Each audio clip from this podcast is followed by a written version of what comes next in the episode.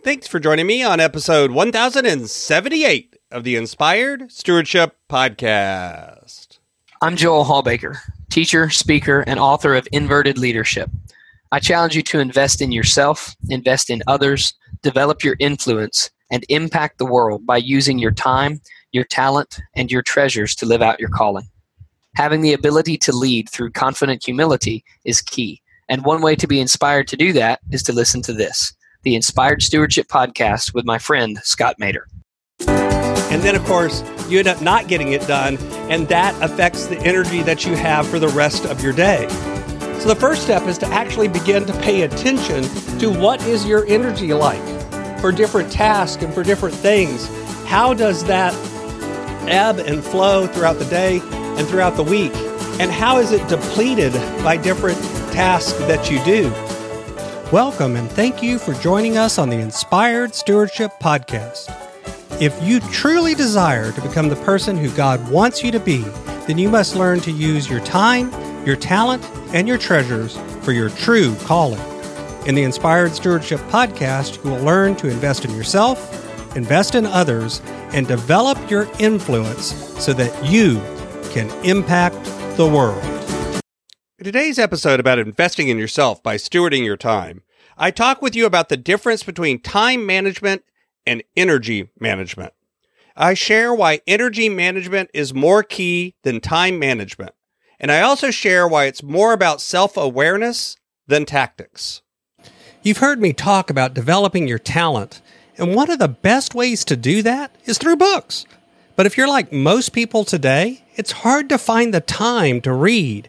And that's why today's podcast is brought to you by Audible. Go to inspiredstewardship.com slash audible to sign up, and you can get a 30-day free trial. There's over 180,000 titles to choose from, and you can pick one and listen your way to developing your talents via Audible. That's inspiredstewardship.com slash audible to get your free trial and listen to great books the same way you're listening to this podcast. Talked a lot on the podcast about how I don't really like the term time management. How the truth is, we all have a certain amount of time each and every day, but the way that we manage it is less about managing the time and more about managing ourselves. And one of the other things that kind of proves that is the idea of what I call energy management instead.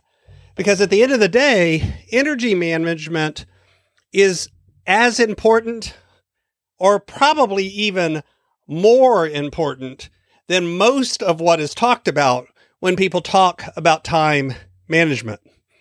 The truth is, energy management, when I think about that way, when I think about productivity through the lens of energy management, I suddenly recognize that is really revolutionary to the way that I work.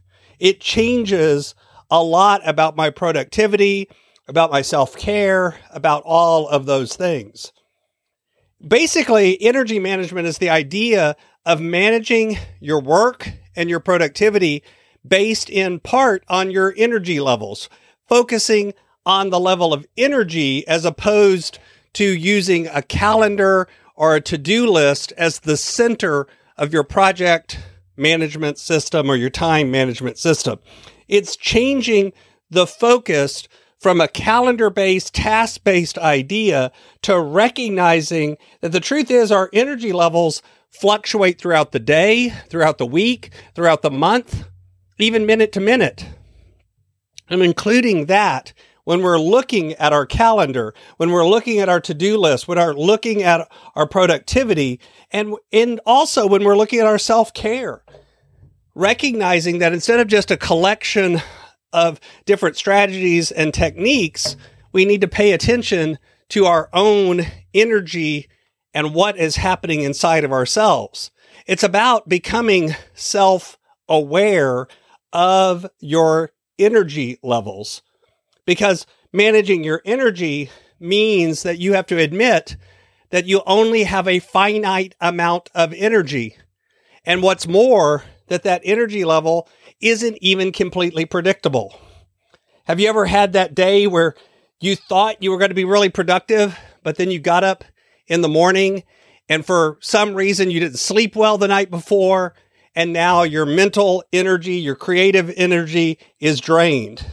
See, that's another point. We have different kinds of energy. We have physical energy, we have mental energy, we have creativity, we have emotional energy, we have social energy that can be drained. And each of these can be drained by what we do. And there's days that something that is a simple task can suddenly require much more energy than normal. There's a system that people that deal with chronic fatigue or lupus or other chronic disabilities and illnesses deal with called spoon theory. It's really just a way of framing the energy pool that you have available and then how your energy is depleted throughout the day. So, in this idea, basically, it's a way of saying that you start the day with a finite pool of energy. In this case, the woman that invented this went and gathered spoons from the cafeteria. So she said on a good day, she has about 12 spoons available. And then when she gets up and makes breakfast and gets ready for the day, that takes a spoon. And so she removes a spoon from her pool of spoons. And other days, maybe getting ready for the day and fixing breakfast and doing those things actually takes three spoons out of her 12. The point is that it isn't just that you have a finite pool of energy. It's even that different tasks can require different amounts of energy at different times. And recognizing this means that you recognize that energy management kind of comes first because it's about self awareness. It's about learning yourself, your energy levels, and how they ebb and flow throughout the day. How long a task can take is something that you can study and understand. And inevitably, we usually get it wrong when we first estimate it. They even have a name for that. It's called the planning fallacy. But the idea too is to recognize that sometimes it's your energy levels that cause that change. If you try to do a creative task when your creativity is low and that energy level is low, you're not going to be as efficient or accurate as normal. You're not going to be able to get it done. And then, of course, you end up not getting it done, and that affects the energy that you have for the rest of your day.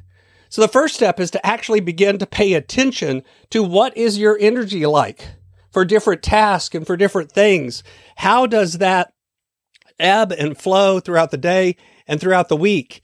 And how is it depleted by different tasks that you do?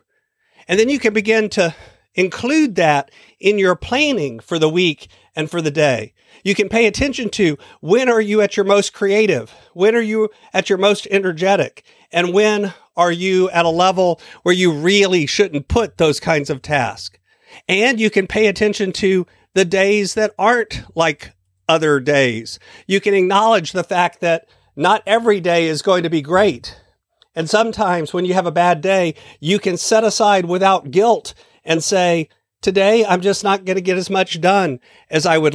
I'm not going to get as much done as I had planned. And that's okay too. By becoming more self aware, you can become more responsive, not only to the external things, but also to the internal factors that drive your productivity. Thanks for listening. Thanks so much for listening to the Inspired Stewardship Podcast. As a subscriber and listener, we challenge you to not just sit back and passively listen, but act on what you've heard and find a way to live your calling.